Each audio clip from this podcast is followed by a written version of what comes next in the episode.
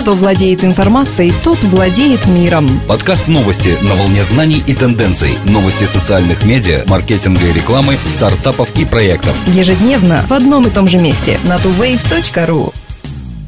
Здравствуйте! Сегодня 25 ноября 2011 года. Система электронных платежей PayPal пообещала, что к 2016 году мир перейдет в эпоху безналичных платежей. Выводы основаны на данных самой PayPal и интервью компании Forrester Consulting с топ-менеджерами ведущих британских компаний с общим товарооборотом 85 миллиардов фунтов стерлингов. Наиболее популярными способами оплаты товаров в онлайне сегодня являются пластиковые карты и системы электронных платежей.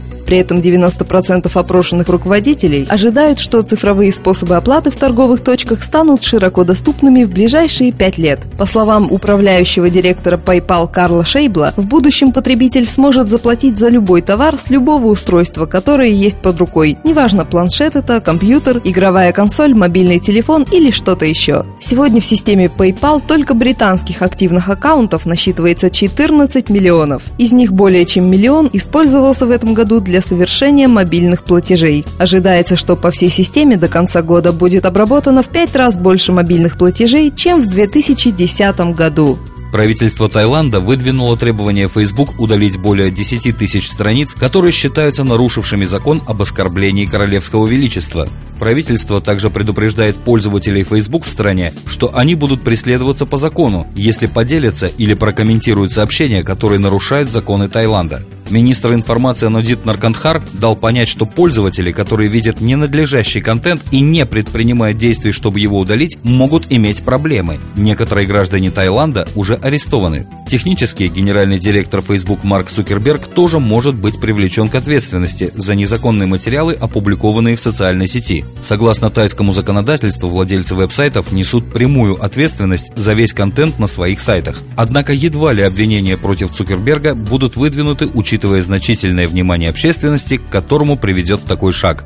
Google отправляет в путешествие через Западную Бенгалию автобус, который расскажет местным жителям, как пользоваться интернетом. Автобус останавливается в общественных местах и возле школ, чтобы дать возможность познакомиться с интернетом новым пользователям. Кроме Калкаты, бывшая Калькутта, он заедет в Дургапур, Асансол, Харакпур и другие города штата. Интернет-автобус уже проехал 11 индийских штатов, остановившись в 130 городах, где его посетили 6,5 миллионов человек. Согласно наблюдению, около 30% посетителей этого необычного автотранспорта начали пользоваться интернетом. Общее число индийских интернет-пользователей составляет приблизительно 82 миллиона.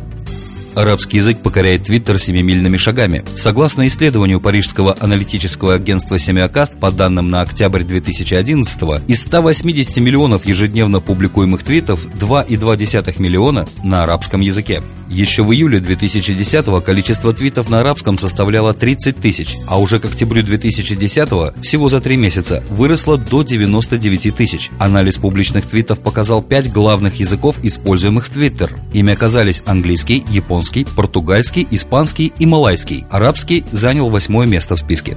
Пусть доля арабского языка еще мала, зато он распространяется в Твиттер стремительнее всех. Показатель роста за последний год просто ошеломляет – 2146%. Следующий за ним тайский плетется позади с показателем роста в 470% за год. Интересно, что твиты на английском составляет 39%, и это количество остается стабильным, в то время как доля твитов на японском языке уменьшилась с 19 до 14%, несмотря на то, что японский язык по-прежнему сохраняет второе место.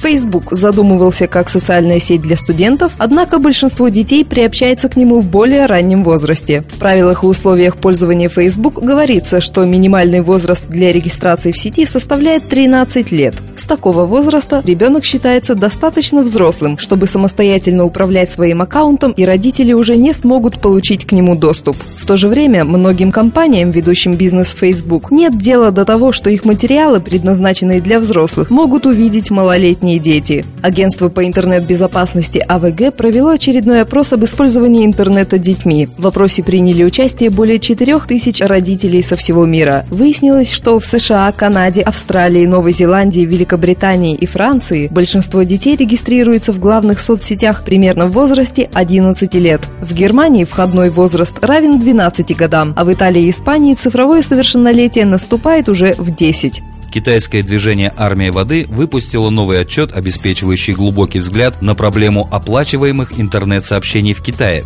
В нем говорится, что комментаторы, пишущие в больших объемах, мало заинтересованы в диалоге. В документе, разработанном Канадским университетом Виктории и Китайским Пекинским университетом, особое внимание уделено комментариям, размещаемым в интернете. Исследователи полагают, что студентам и безработным оплачивают размещение контента на заданную тематику, большая часть которой заказана китайскими пиар-фирмами для повышения осведомленности о своих клиентах или в ходе рекламных кампаний. Стратегия отправки поддельных комментариев неэтична, но весьма эффективна. Платные комментаторы меньше обращают внимание на тему разговора и чаще размещают новые комментарии, чем отвечают на чужие. Этим работникам оплачивается объем, и поэтому ими часто применяется такой прием, как повторение того же куска текста много раз. Такое содержание раздражает и вызывает жалобы пользователей ресурсов, но сайты не спешат удалять подобный контент, поскольку извлекают выгоду из резкого увеличения трафика. Благодаря Twitter люди смогли стать очевидцами словесного спарринга между аккаунтом НАТО и Софмедиа и аккаунтом талибов Абалкхи. Члены Конгресса США хотят запретить присутствие талибанов в Твиттер. По мнению конгрессменов, талибы переступают черту со своими твитами, бездушно оповещающими об убийствах американских солдат в Афганистане. Однако руководство Твиттер утверждает, что такие твиты не нарушают правила и условия пользования сайтом, ведь Талибан не входит в официальный перечень террористических организаций. Правилами Твиттер запрещено публиковать угрозы насилия, однако талибские аккаунты, хоть и используют подстрекательские выражения, все же просто публикуют новости об атаках, и это им нельзя запретить. Эти и другие новости ежедневно на tuwave.ru.